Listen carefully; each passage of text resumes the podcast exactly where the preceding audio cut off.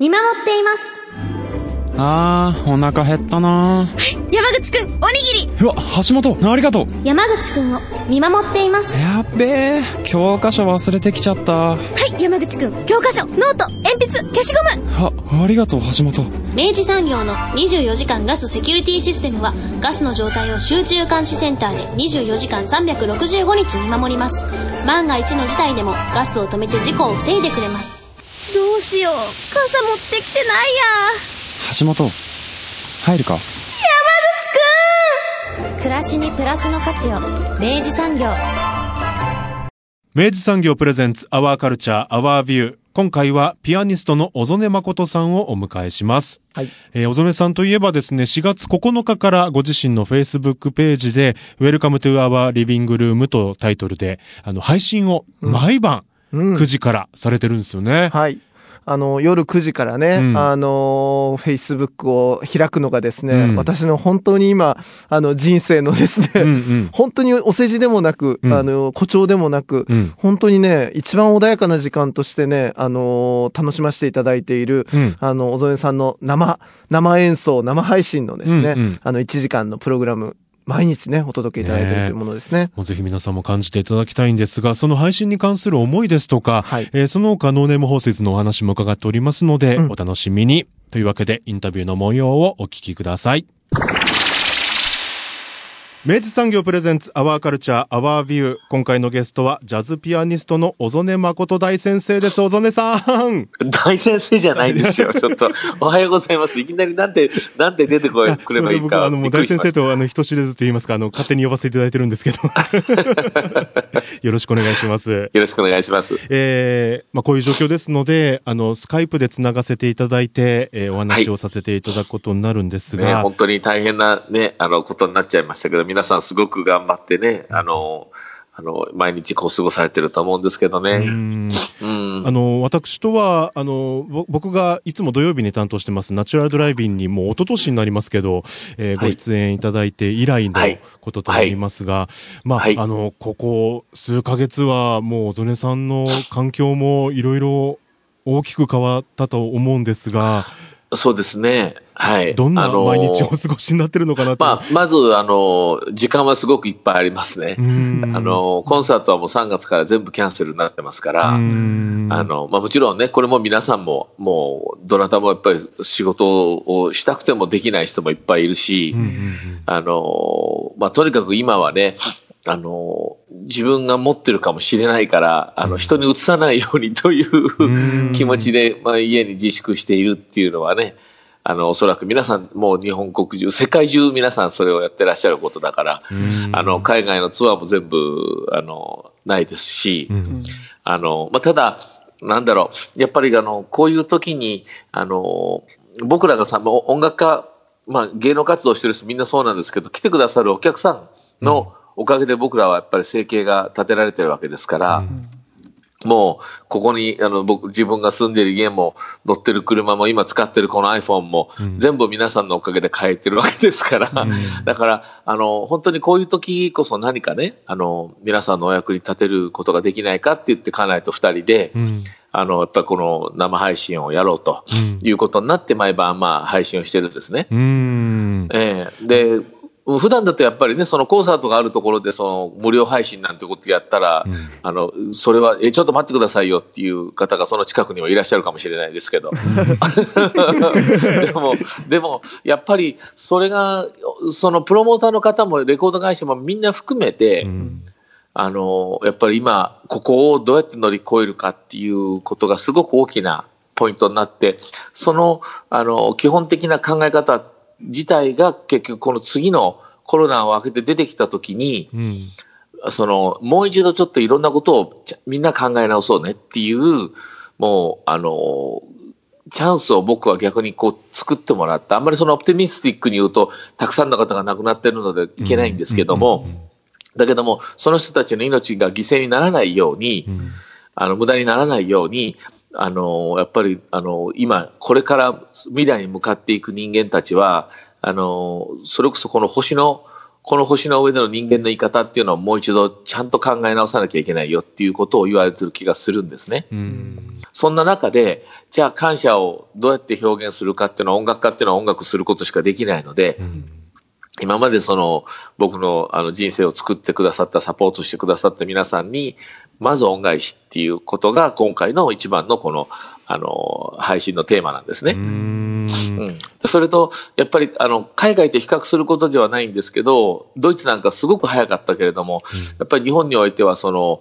あの、ふ給付金が来ること自体も遅いですけど、さらに芸術とかうんフリーランスっていうことになると、すごくなんかこう、あの、なんか資格を持ってない人みたいなうん。感覚を持ってたりとか、あと芸術っていうものに対してライフ維持、ライフ、あの生命維持にとても大切なものだっていう意識がちょっとこう、なかった気がするんですね。うん皆さんがこう、スポーツを見て興奮して生きてる実感を思うように感じるように、音楽とか芝居とかっていう、その芸術に触れることによって、その自分の生命維持ができていくんだっていうことがね、うん。あの、普通にラーメンを食べるように、うん。なんかこう、あの、皆さんのところにこう、浸透していけたらすごく素敵だなって、うん。あ、の、ライブを聞きに来てくださってる方も皆さんそれが分かってらっしゃる方だと思うんですけど、うん。その、やっぱりそのもっと国を引っ張っていく人たちが、あの、もう少しそういう意識を芸術にね、うん。あの、これ勉強しなきゃ分かんないんだよ、ジャズとかは、じゃなくて、うんあの、そそれは僕らの音楽家がちゃんと届けなきゃいけない部分も絶対あるんですけど、うんうん難しいものにしちゃうのは音楽家ですから。だけど、ね、あの、どうや俺うまいやろって弾いたらそれしかメッセージがいかないんですよ。だけど、やっぱり、あの、ね、例えばそのマイケル・ジャクソンの曲を弾くのと、うん。マイルス・デイビスの曲を弾くのと、うん。演歌を弾くのとう、ん。同じだっていうのがね、あの、すごく僕にはすあの皆さんにこうお伝えしたいメッセージがあって、でもそれをほら、こうやって言葉で言っちゃうとなんか、ね、堅苦しいし、うんあの説教っぽくなっちゃうから、そうじゃなくて、うんあの、ジャンルを超えていろんな音楽を皆さんとこう、自由に楽しむ。お風呂聞き、あの、入りながら聴いてる人もいらっしゃるし、うんまあ、それぐらいその、身近に感じていただけたら、嫌になったら消せばいいわけですから、うんうんね、その、その自由がなきゃいけないんですよ、うん本当は。うんうんうん。だから、そういう意味で、あの、今もう何千人っていう方がね、毎日聞きに来てくださってるんですけど、あの、うまあ、この皆さんのお役に立てるのがすごく、あの、嬉しいですねう。んあのそのチャンスがあるのがありがたいですよね。小曽根さんライブ僕も三好も何度も、えー足を運ばせていただいてるんですけど、ありがとうございます時。折はその今日のなんかお客さんはそのすごい拍手の仕方がすごくいいねみたいなことをおっしゃったりとか、うん。あの一音が終わるまで待っててくれていいですね、うん。みたいなことをおっしゃったりすることがあって、はい。なんかそういった会話みたいなものがうん。今回、はい。あの小曽根さんがやってらっしゃる配信にもすごくね、あの感じられてだだからなんかすごいライブを本当に行ってる気になるんだろう僕らはって今思いあました。のーうん。あの、お客様の拍手とかね、あとその最後まで聞いてくださるっていうのは、そこはもうね、本当にミュージシャンがどういうふうに弾いてるかっていうことがすごく大きなポイントなんですうね。んあのー静かな曲を弾いて一番最後で、あの、僕が一番好きじゃないのは、こう、エンディングで終わった後に、まだ余韻が本当はあるはずなんですうんうよ。んでも、照れくさいから、はい、終わりましたっていうポーズをしちゃう人もいたりするんですよね。うん。うん。で、そうするとお客さんって、はいはい、拍手ねっていう感じになるんですよ。えだけどそうじゃなくて、無音なのに3秒ぐらい誰も動かないっていう、なぜならその今までの聴いた曲の余韻を楽しんでるからえうん。っていう、その、なんだろうな、共有する感なんですよね。ううん。ん。だから、これは、あの、ミミュージシャンの方が、ちゃんとお客さんをそこまで、あの、きちんと責任持ってお連れしなきゃいけないし、うん。あの、それでもうまくない、うまくいかない時もあるんですよね。うん。な何かが邪魔をする、そこで誰かがバサッとあの膝に乗っけてるチラシを落としたりとか、でもね、それがね、ライブなんですよ、それがコンサートなんですよ、それをね、怒怒る人もいるけどね、怒っちゃだめなんですよ、コンサートってそういうもんなんですよ、変な音が出たりするんですよ、あれ、ああ、こんな音弾いちゃったっていうのがあるんですよ。うんうん、だだってパーフェクトな演奏を聴きたいんだったら CD 聴いときゃいいじゃないですか。まあ確かにそうですね。うんでしょ？絶対間違いないもん、CD は。うんうんだけど、それも含めて携帯が鳴っちゃうこともたまにある。うんうん何が起こるかわからない。もうコンサートって魔物がつきもので。うん。うんでもそれをがなんかこう生きてる実感なんですよね。うんだからもう僕も知らない曲もボヘミアン・ラプソディとか弾いた時は途中で楽譜見ながらどこ弾いてるか分かんなくなっちゃって よし即興って言ってバーンとそこから作ったらなんかお客さんはそれが面白かったって言ってくれるし、うん。あのただそこであどうしようって僕はなっちゃダメなんですよ、うん。うん。うん。そしたらお客さんはあ頑張れってなるんですよね、そのねなんかあの知らない曲でもそういうのが分かるエネルギーが伝わるのが音楽っていうすごいこう言語のうん。あの、知らない人の方が逆にそういうの分かったりするんですよね。うんお面白い。いですよ。うんすごく面白いですよ。はい、なるほどな。はいいや、でもね、その皆さんから送っていただくコメントにこっちの方が逆に癒されてて申し訳ないぐらいです。いやいやいや、あ、そうですよね。やっぱ直接コメントが届きますもんね、やっぱ。そうなんですよ。うん Facebook だからどんどんコメントが上がってくるんですけど、えもうその何千人っていう方が、あの、まあ、あの、なんかこう、ざわざわしてた心が落ち着いたとかね、うんこれで今日ゆっくり眠れますとえか、うんあの、で、それをまた実はまあ僕はほらピアノ弾いてるだけなんですけど、うちの妻が、あの、はいみすずがはい。真っ暗の中でカメラワークをして照明をつけたり消したりして、しかも、あの、ろうそくの火で メモを取ってるんですよ。皆さんからのリクエストだから、あの彼女の体の方が僕は心配で。僕はもう楽しくピアノ弾いてらっしゃって弾かせてもらってるんでどんどん元気になるんですけど。うん。でもあのやっぱり彼女もお客さんからの皆さんからのねそのメッセージにも涙涙してますよ毎日。うんいや、それこそ僕あの、毎日本当にあの、Welcome to our living room は聞かせていただいて、本当に楽しませていただいてるんですけど、あの、毎回抱くやっぱ2つぐらいのあの感想があって、すいません、ここで直接お伝えさせていただいていいですか？もちろんです。すいません、贅沢にも。はい。いや、一つはやっぱあの、まあ、本当最初冒頭にあの、ゾネさんお話しなさったように、必ずこの、あの、なんだろう、あの、企画のさ初めに、必ず最初放送初めに、あの、今日も一日お疲れ様でしたと。で、あの、はいい、ろんな方へのお礼をお伝えになるじゃないですか。はいはいでやっぱあそこで僕やっぱりなんか一日を本当に自分だけの一日じゃなくてあいろんな人が生きてきた一日をみんなとこうやって穏やかな時間として最後に迎えることができるんだなっていうなんかすごい、あのなんだろう一人じゃない安心感みたいなものを、はいあそこの冒頭ですごく感じさせていただくのが、まずやっぱすごく好きな時間なんですね。ありがとうございます。はい。で、あともう一つは、あのーまあ、これ、ありがたいことに、あの、放送後にも、あの、アーカイブを残してくださってるじゃないですか。はい。で、僕、やっぱあの、本当にあの、毎日、ああやって聞かせていただく時間が本当に穏やかで、あの、ああ、一日今日終わったな。やっとなんか、ちょっと自分の中の静かな打ち上げというか、穏やかな打ち上げの感覚があるんですけあーあー素晴ど、らしい。うん。それが終わった後に、まあ、翌日、まあ、とはいえやっぱ、ちょっと気分が乗らない翌日の朝とかっていう時に、はいふとちょっと、あ、あの時のあの曲もう一回ちょっと聴こうかな、みたいにして聴かせていただくと、なんかあの、なんだろう、さながら、なんて言うんでしょうね、あの、家族の写真を手元に持っていて、なんか穏やかな時間を思い出すような感覚というか、なんか、あうん、あの、あの幸せな時間がちゃんと手元にまだあるぞっていう安心感みたいな、なんかその感じに本当に僕救われててですね。あーありがとうございます。いや、でも本当に、あのーその、なんて言うんだろうな、皆さんのね、あの、う受け手側の皆さんのその感性なんですよ。これがね、宝物なんです。でもうん人間ってそれをみんな持ってるんですよ。うんはいだから、絶対に音楽を分かろうとしなくて、まあ、もちろん分かる人は分かればいいんですよ。だけど、分からないと思ったら、それはもう演奏家のせいなんですよ。うん。いい音楽っていうのは気がつくと、ポーンと心に飛び込んでくるから、はい。もう、あのー僕面白いなと思ったら、どなたかが仕事をしながら聞いてたんですけど、その、踊りさんのを聞いてると仕事の方ができなくなるっていう。で、うん、音楽に連れて行かれちゃうっていう。でもね、僕はそれはすごく素敵な、あの、ことで、それをその、その方の感性がやっぱりすごく、なんだろう、すあのストレートにピュアにいら、あの、持ってらっしゃるっていうことだと思うんですね。だから、コンサートでもいつも素敵でしたとおっしゃってくださるお客さんがサイン会の時にいるんですけど、いや、もうそれは皆さんが取りに来てくれるその感性が素晴らしいんです。その感性がなかったら僕らは存在できないんですっていうね。うんあの、出す側と受け手側のこの50-50の関係のコミュニケーションが、やっぱり芸術っていうものが存在する一番の理由なんですようね。んで、それを共有できるんですね、みんなで。うん。で、それが言葉にすると、ものすごい大きなスケールのことになると思うんですよ。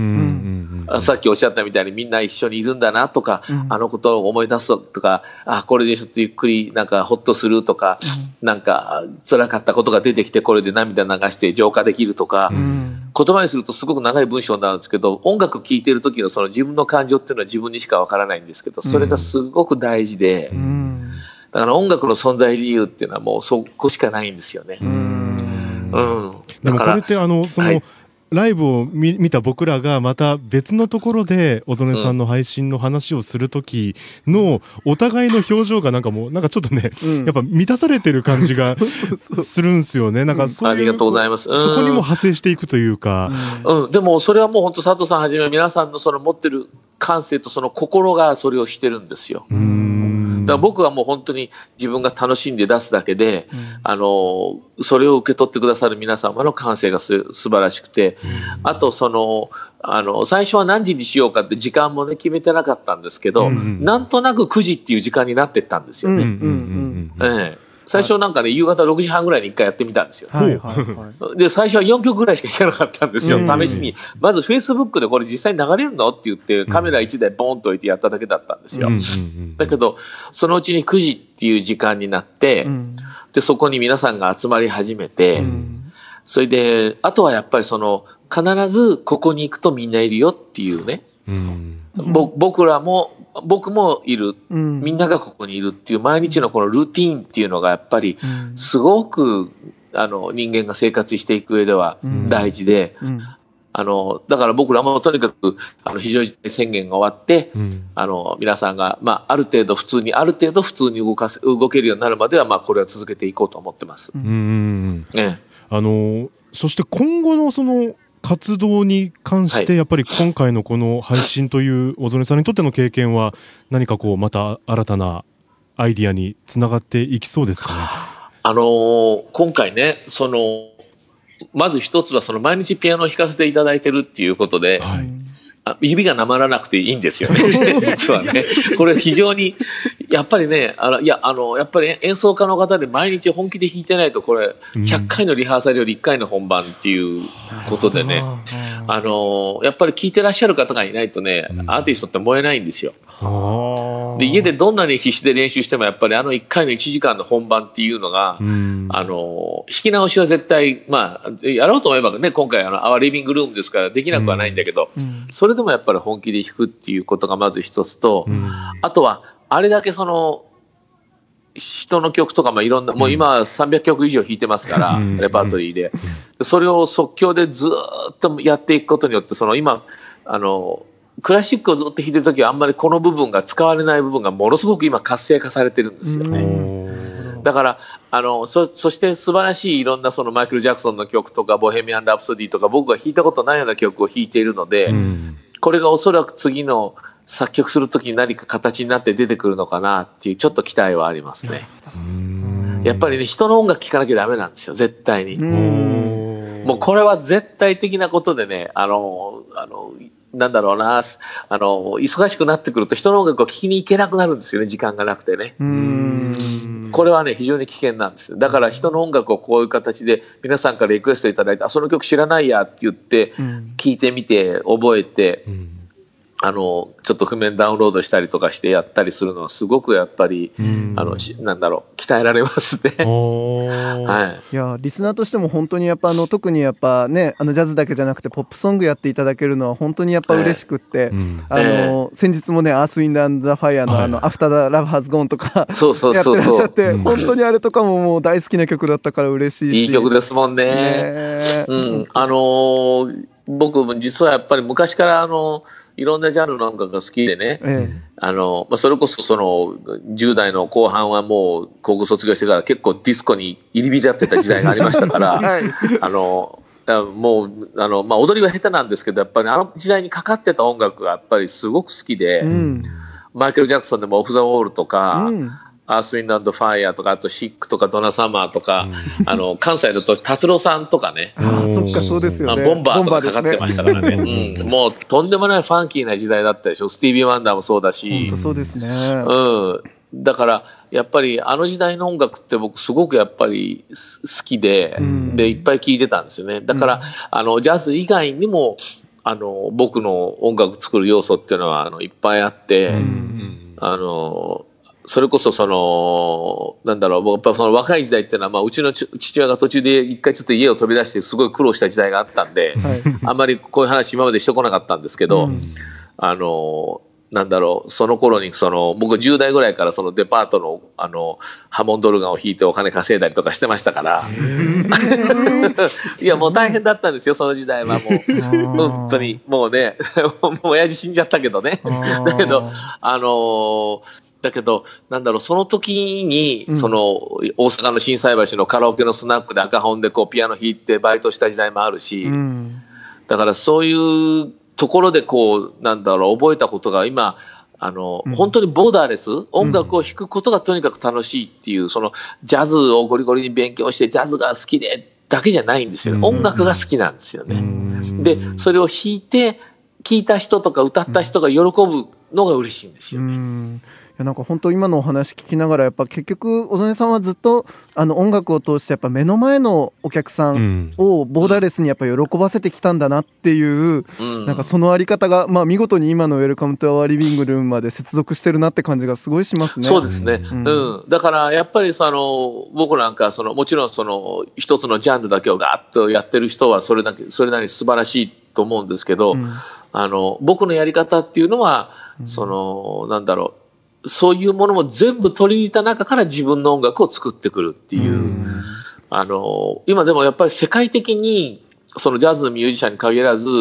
あの僕の先を走ってるトップのミュージシャンたちっていうのはやっぱり音楽の幅が半端なく広いですから、あのなんか一つだけを徹底的にやってる人もいますけど、うんやっぱり本当に一流のトップの人たちっていうのはどんな音楽やってもななんかそのくせ全部自分の音楽にしちゃうんですよね。人の曲やっても。そうですよね。うん。すごいな。でチチック・コリアもハービー・ハンコックももちろんそのいろんなものを、ね、ハービーなんかはほらロックイットバンドやってたりとか本、当ですね。あのヒップホップもやったりしてますけど、はい。だけどやっぱりハービー・ハンコックなんですよね。うんうん、でラテンものブラジルものも全部できるし、サルサなんかチックもすごいけどでもやっぱりチック・コリアの音楽になっちゃうんですけどね。ねだけど底辺にはちゃんとそのいろんな音楽のルーツが彼らの中にはあるんですよ。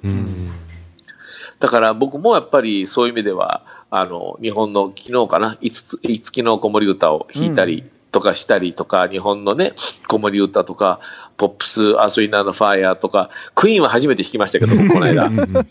だけど、やっぱり素晴らしいアーティストの曲っていうのはもう弾弾いて、弾きながら感動しちゃいますよね。うん。うん、でその僕が感動していることがおお音楽を通してお客さんに届くんだと思います、ううん。うん。だから弾いてるやつが感動してないものはお客さん感動しないし絶対いやうん。だからやっぱ小曽根さんの演奏ってのは我々をいろんな気持ちにさせていただけるのかなってうん。思いますね。いやありがとうございます、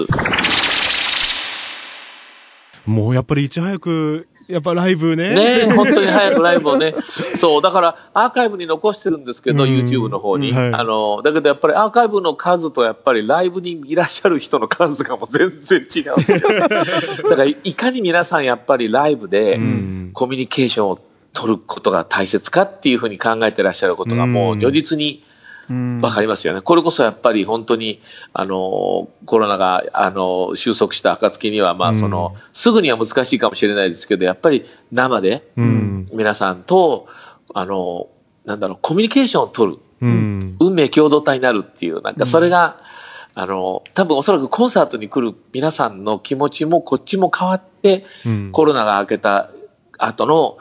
世の中、新しい時代が始まっていくんじゃないかと僕は思いますうね。ん。うん。あの、実際、まあ、福岡でも6月には、えーノーネームホーセズの、えー結成はい15周年を迎える、まあ、ツアー。公演もちょっと今のところはっていうことになりましたし、まあ、全国の各会場でまあ、延期中止という状態になってるんですけど、はい。もうやっぱり小園さんご自身もね、やっぱもちろんソロもね、あ大好きでいらっしゃるとは思うんですけど、やっぱええメンバーの皆さんと一緒にっていうお気持ちももちろんありますすよね。ね。うん、やっぱり、あの、本当にそれはすごくあ早くやりたいのと、みんなのことがちょっと心配なのもあるし、うん。だね、やあの一応、一応こんなやつですけど、万末ですから、あのみんな大丈夫なのかな、お金大丈夫かなとか思ったりとかね、やっぱりそこはね、もう皆さん同じですから、うん。あのまあ、ここをなんとかあの頑張って耐えて乗り越えてっていうふうに思ってますけどうね。ん。はい。連絡とかもやっぱり密に取ってらっしゃったりもするんですか？そうですね、あのーちょうどその、あのーこの間、えっと昨日23日、東京ジャズがあったので、はい。それの、あのーリモートの演奏とかをみんなでこう撮ったりとか、うん。あのーそれをあのみんなでこうれれメールとかで連絡が取ったりはしてますけどね。うん。うん。あの時々、まあ、あの僕のライブ配信終わった後にメンバーと今日どうだった？みたいな話をしたりとか、あの今日の面白かったって言ったらすぐ僕が電話して元気にしてるって話をしたりとか、なるほど。うんあのありますけどね、うん、まあでもノーネームホースズももう15年ですので、おかげさまで。もうこの15年で、もうまあももともとも一線で活躍されてるアーティストさんが、え、うん。集っちゃうのっていううん。ものでしたけど、ええ。またこれも唯一無二のうん。バンドですよね。そうですね、あのーそれも、あのなんだろうあの、ビッグバンドっていうのはもう15人編成うん。なので、でやっぱりこう人数が増えれば増えるほど、譜面、楽譜が必要になってくるんですよね、うん編曲が。はい。で、編曲が出てくると、どうしてもあの楽譜に縛られちゃうっていうのがあるんですけど、うん。あのうちのバンドはあのもう大将がまず譜面通りに弾かないので あの聞い聞いてないとどこに行くかもういきなり急カーブが出てきたりするバンドなので あのすごく楽しいですねうんああんまりこういうビッグバンドは今まで日本になかったんじゃないかなと思うけどあのやっぱり譜面を見て弾くっていうことはもちろんあるんですけど、その中でじゃあどうやってみんなでクリエイトしていくっていう、だからビッグバンドにもかかわらず毎日同じ曲が全然違う演奏になるっていうのがすごい楽しいですよね。うん。そういうむちゃくちゃなことやってもついてくる来てくれるメンバーっていうことですよね。す すごいっていすごい。ハイスキル。いや、でも、はいライブ拝見したことももちろんありますけど、うんそのなんか、お互いのこう、視線のこう、交わし合いみたいなうんものが、はいすごく、こちらもスリリングな部分もあったりして、あの、はい。楽しいっすよね。うんはい。うんあの、僕よくメンバーを罠にかけますから、悪い。であの、しっかりハマってくれる人もいるしう、んで、落ちた時にもうみんなで大笑いするんですよね。ほら、やられた、またまた、誠があんなことやってるよっていうのは。あの、だけど、そういう意味では15年かけてこのバンドは本当にあの、みんなの、あの、なんだろう、あの、力もあって、うんあの、ファミリーになってきたバンドなので、うんあの、すごく素敵な、あの、バンドですね。うん。もちろん、あの、メンバーもそうなんですけど、あとはまあ、あの、みんなそれぞれのファミリーが、あの、すごくやっぱりサポートをしてくれて、うん。うん、あのうちもそうですけれどもあのこのバンドのやっぱりこう作った後ろには素晴らしい家族たちがしっかりいるっていう、うん。それも含めて No Name Horses なんで、うん。はい。あの、一番新しいアルバムが、えー、 Until We Vanish というはい。一枚ですけど、これもまあ、本当にもう、このバンドにしかできない感じの、なんか、ジャケットデザインからちょっと、なんていうんですかね、あの、ちょっとプログレ、はい、プログレジャケットデザインはね、うちのあの妻が、あの、みすずが、はい。もうすごくこだわって、こういうふうにしたいっていうふうに、あの、で、今回プログレですから、あの、半分が。プログレとジャズ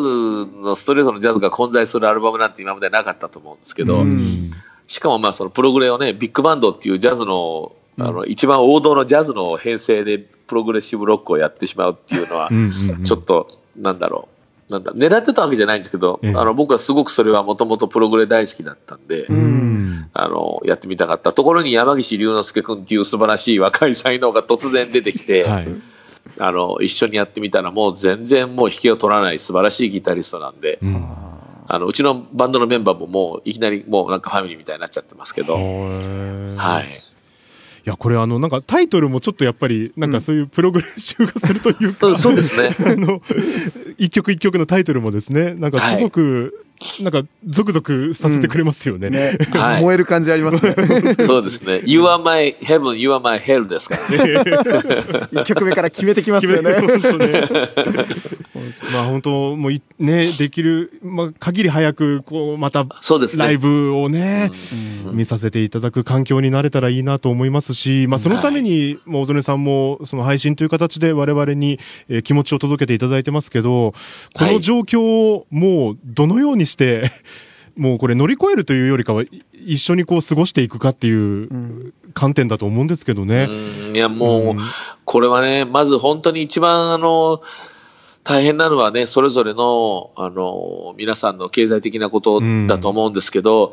あの、でも、まあ、こんなこと言っちゃいけないんだけど、そこはもう本当にお金のことは、生きてさえいればなんとかなるって僕は信じてるんですよ。うん僕も含めて。うんだから、あのとにかく、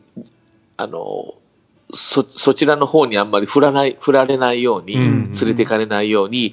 あの、して、とにかくここをじたばたしないで、ゆっくりと、うん。じっくりと、うん。あの、過ごしていくっていう、うん。この時間の過ごし方なんでしょうね。だから、あの、焦ってもとにかく何も出てこないと思うんですね。だから、この時間をゆっくり考える。うんっていう時間にすると、すごくその、明日どうしようか、来週どうしようか、来月どうしようかって言っても、今、誰もわからない状態ですから、うんだから、そこはやっぱり気持ちをしっかり持って、で、あの、い一日一日を大事にこう考える、何かこう自分の人生をじ自分と向き合っていく時間っていうのを、うん。あの、があれば、になれば素敵だなと思って、そのために芸術っていうのがお手伝いできれば、うん。あの音楽もそうですし、音楽が多分一番手っ取り早いと思います。あの、リアルタイムでうん。みんなと通じるので。でも、本を読んでもいいかもしれないし、まあ美術館は今行けないですけど、その素敵なこうビジュアルのもの、まあ映画を見るのもいいし、うん。うんあの、逆に娯楽映画ではなくて、うん。ちょっとこう、一度かん、もう一回考えてみようかっていうテーマをいただくようなね、ううんん。あの、映画、うん。あの、あんまりこう、単館でしか見られないような映画をはい。見ていくっていうのもすごく大事かもしれないですようね。ん。うん、やっぱりあの、すべてにおいてやっぱり娯楽娯楽っていうことが、うん。消費があまりにも先行しすぎてた世の中にうん巻き込まれてたっていうのがすごく大きいと思うんですよ。うん。物欲になってきちゃうと、もういくら手に入れてもね、あのうん。欲っていうのは収まらないから、うん。あの、どんどん欲しくなりますから、うんだからそれよりもなんかね、実は目の前にあるその友達とか家族とか、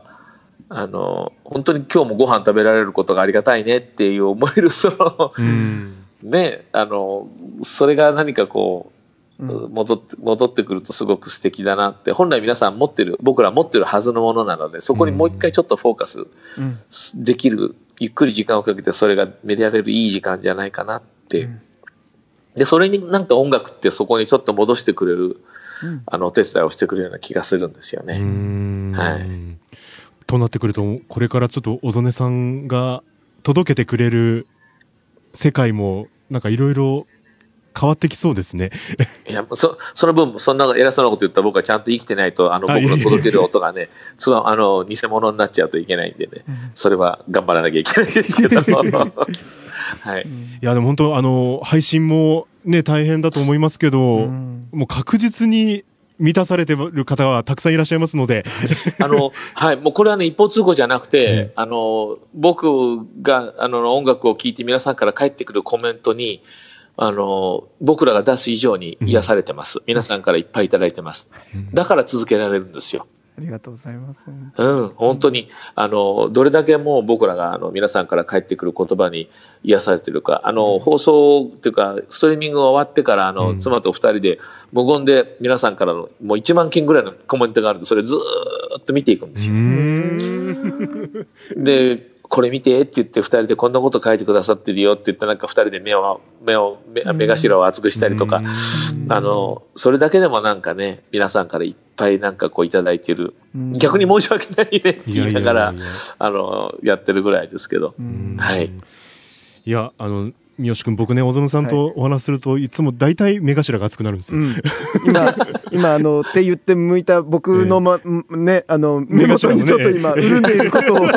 でも 佐藤は確なんか認したはずです。こうそういうなんか思いを共有できることがすごくなんかい生きてるはい。実感ですよね。そうですね。うん、うん。ありがたいな。だから、この、この思いさえあればね、どんなものでも乗り越えていけると僕は思うんですけどね。うんここを大切にしていけばね。はい。うん。ねいや、本当に、今日はありがとうございます、本当に。はい。なんか、またこれから生きる糧が、うん。頑張りましょう。もうはい本当に、もうこれはもう僕もこの先どうなるかわからないけれども、うんあの、なんだろう、あの、う頑張れるまではずっとずーっといます。あの、うん、この、この家にいられなくなったらどっかまたちっちゃいとこ見つけいやいて。や。いや、いやいや。いや、あの部屋ね。すごいなっていう、まあ、うん。そういう話もね、うん。伺いたいや、ですけど。もう本当に、小添いや、あさんのでも本当に、そういう意味では、ここに僕があの越してきたのがもう10年前なんですけど、うん。たまたまこういうその大きなピアノをうん。置くために、その、この作ったお家がこんな家だったっていうことで、後ろにうん。その木があったりとか、天井が高いとか、うん。あの、まるでそのミニコンサートホールみたいな、うんあの、お家なんで、でかい家じゃないんですよ。本当このピアノを置く部屋だけがでかいだけで。で、でたまたま後ろに木があるので、うちのその照明さんの岡田さんが来て、木の照明当ててくれたりとか、あの、うん、みんなノーネームホーシズのツアーで一緒に出るスタッフなんですよ。なるほど。で、音響の伊藤君と植木君っていう二人が来て、うんあの、ミキサーとマイク持ってきてくれて、うん。それで、あの、ここでまあセッティングしてね、できるんですけど、うん。あの、本当になんかここでなきゃ、なかったらこういうのもできなかったかなっていうのはあって、うん。それもなんか、あの、もちろんね、こんなことになると思ってたわけじゃないですけれども、うん。あの、そういう意味で、ね、この場所が、あの、ただ演奏だけじゃなくて、後ろにある木を見るだけでも、都会に住んでらっしゃる方は、ほら、木を見るチャンスもそんなにないかもしれないから、うねうん、緑がこう揺れてるのを見るだけでも、なんかちょっとこう心が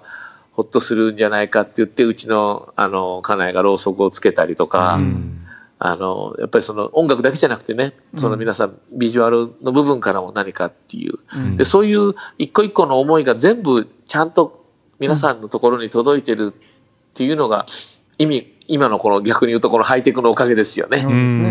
うん。いい音で配信したくてもやっぱりそれがないとできないわけだから、うん。そのハイテクになったことが文明が悪いわけではなくて、はい。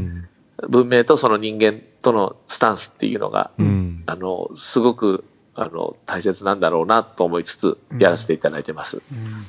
もう、あの、これからもよろしくお願いします。こちらこそ頑張ります。あの、また、あの、お宅のリビングにお邪魔させてください。もういつでも来てください。お待ちしてます楽しみ。にしてます。はい。えーというわけで本日はどうもありがとうございました。ありがとうございました。皆さん、あの、元気で頑張ってください。明治産業プレゼンツアワーカルチャーアワービューエンディングの時間となりました。今回はついに出ていただきました。うんピアニストの小曽根誠さんでしたが、うんいやもうね、やっぱ大先生ですよ。本当あの、本当にあの、インタビューさせていただいている間、あの、佐藤も三好も、え何度かちょっと本気で涙、目、目頭をね、潤ませるありさまでしたね。うん。うん。まあ、まあ、ジャンルなんてのは、まあ、批評家がつけるもので、まあ、伝える側のものがつけるもので、まあ、うん。本当はジャンルなんてないと思えば、やっぱりもう小曽根さんが作り出すものってもう小曽根さんにしかできないもので、うん。小曽根さんが携わるその空間でしかないものでっていうのが改めて感じられたし、うん。まあだからこそ今この時期は配信で皆さんね同じ空間を共有していただきたいなってうん。思いましたね。なんかね、本当に改めて、なんかその音楽ができることだったりとか、うん。表現を届けるっていうことで、みんなに、みんなが共有できるものみたいなものを、うん。なんかすごいシンプルに、うんあの、見つめ直すことができる、本当にいいお話をたくさんお聞きできたなっていう、うん嬉しい時間でしたね。ねえうん、またあの移動ができるようになった時には、えースタジオにお越しいただきたいと思います。迎えしたい。Our Culture Our View はラジコのタイムフリー機能を使ってもう一度聞くことができます。詳しくはラジコで検索してください。えーそして番組の特集は YouTube で聞くことができます。 Our Culture Our View LOVE FM で検索してください。えーエンディングでもメッセージ紹介させていただきましょう。はいえーラジオネーム桜猫さんですね。はい。えー、ともやさん、みよさん、こんにちは。はい。帚木蓬生さんのネガティブケイパビリティ以前読みました。おお。帚木さんかなり有名な作家さんです。えーこの間朝日新聞のデジタル版にも出ててらっしゃいました。うん閉鎖病棟は鶴瓶さん主演で映画化もされています。そうですよね。北九州の方で病院もされていると本に書いてありました。困っているけどすぐに解決できない悩みを聞いて一緒に困ってあるそうですと。うん。えー仕事に行き詰まっている時に読んで困ったまんまでもいいんだ。漂った感じで生きてもいいのかとちょっと安心した覚えがあります。うん今はポジティブな人が勝ちみたいな雰囲気がある世界なので、ネガティブでも逃げても OK って言ってもらえると一息つける思いですと。うんなんか今回の小曽根さんのお話にも通じる部分もありますよね、やっぱね。全くそうですね。んあの、なんて言うんだろうね。やっぱ今、こういう時期だからこそ、ある種のこうなんだろう、ちょっと、あのー興奮状態というか、ね、あの、エキサイトしてる状態にあるので、まあうんだからこそなんかそこで力を発揮する方ももちろんいるんですけど、うん一方でやっぱね、今おっしゃったように、あのーそこで力を発揮できないっていううんあり方もまた肯定されていいと思うんですよね。うんで、そこでやっぱりじっくりこう力を貯めて、で、大きくジャンプ、あるいは小さなジャンプでもん。自分なりに一歩踏み出すっていうことができれば十分だと思うし、うん。あの、あとまあ本当にあの、たまたまなんですけど、僕このネガティブケイパビリティっていうキーワード、そして萩井法生さんの本読んだ直後にですね、自分がたまたま手に取った別の本でも、うん。また同じくネガティブケイパビリティと出会うことになりまして、うん。あの、そのフレーズが出てくる本があってですね、あの、桜猫さん、あの、レベッカ・ソルニットというですね、うん。作家の迷うことについてっていう本がありますので、うん。これもしよかったら、あの、お手に取ってみてください。あの、うん。レベッカ・ソルニット、今、あの、すごくアメリカで注目の、あの、本当に書き手としてですね、あの、非常に評価の高い方なんですけど、うん。その方が、あの、まさしくね、あの、今おっしゃっているような感覚に寄り添う、すごくいい本がありますので、ぜひぜひ、あの、興味あったら手に取ってください。ということは三好迷ってるの？いやいや、あのね、だいいんだよ、迷っていいんだよ。正しく迷うというか、うんうんうん。あの、迷う自分を認めてあげるというかね。そうだねこういうことだよ。ね。そしてそれはいつでも文化が許容してくれるものだと信じている。ね。さあ、桜猫さんメッセージありがとうございました。ありがとうございました皆さんからのメッセージは761アットマークラブ FM.co.jp もしくはラブ FM の公式インスタグラムアカウントにダイレクトメールでお送りください。お送りいただく際はタイトルか冒頭部分に Our Culture, Our View 宛て、もしくは頭文字を取って OCOV とつけてください。みよさん、今週もありがとうございました。ありがとうございました。 Our Culture Our View 最後は No Name Horses の最新アルバムから小曽根真 featuring No Name Horses Until We Vanish をお送りしながらのお別れです。ここまでのお相手は佐藤智康でした。また来週。クイズ明治アタック。あなたのチョイスが未来を変える。問題です。2016年4月の自由化以降、生活に合わせて選択できるようになったのは？電気正解。では明治産業で電気と組み合わせて料金をお得にするプランを作れるのは？がガス。正解。では明治産業電機の契約に切り替えるときに必要なものは？最新の電気の検針票が手元にあればスムーズ。良いでしょう。では賃貸住宅マンションアパートでは？一部を除き切り替え可能。お見事。全問正解です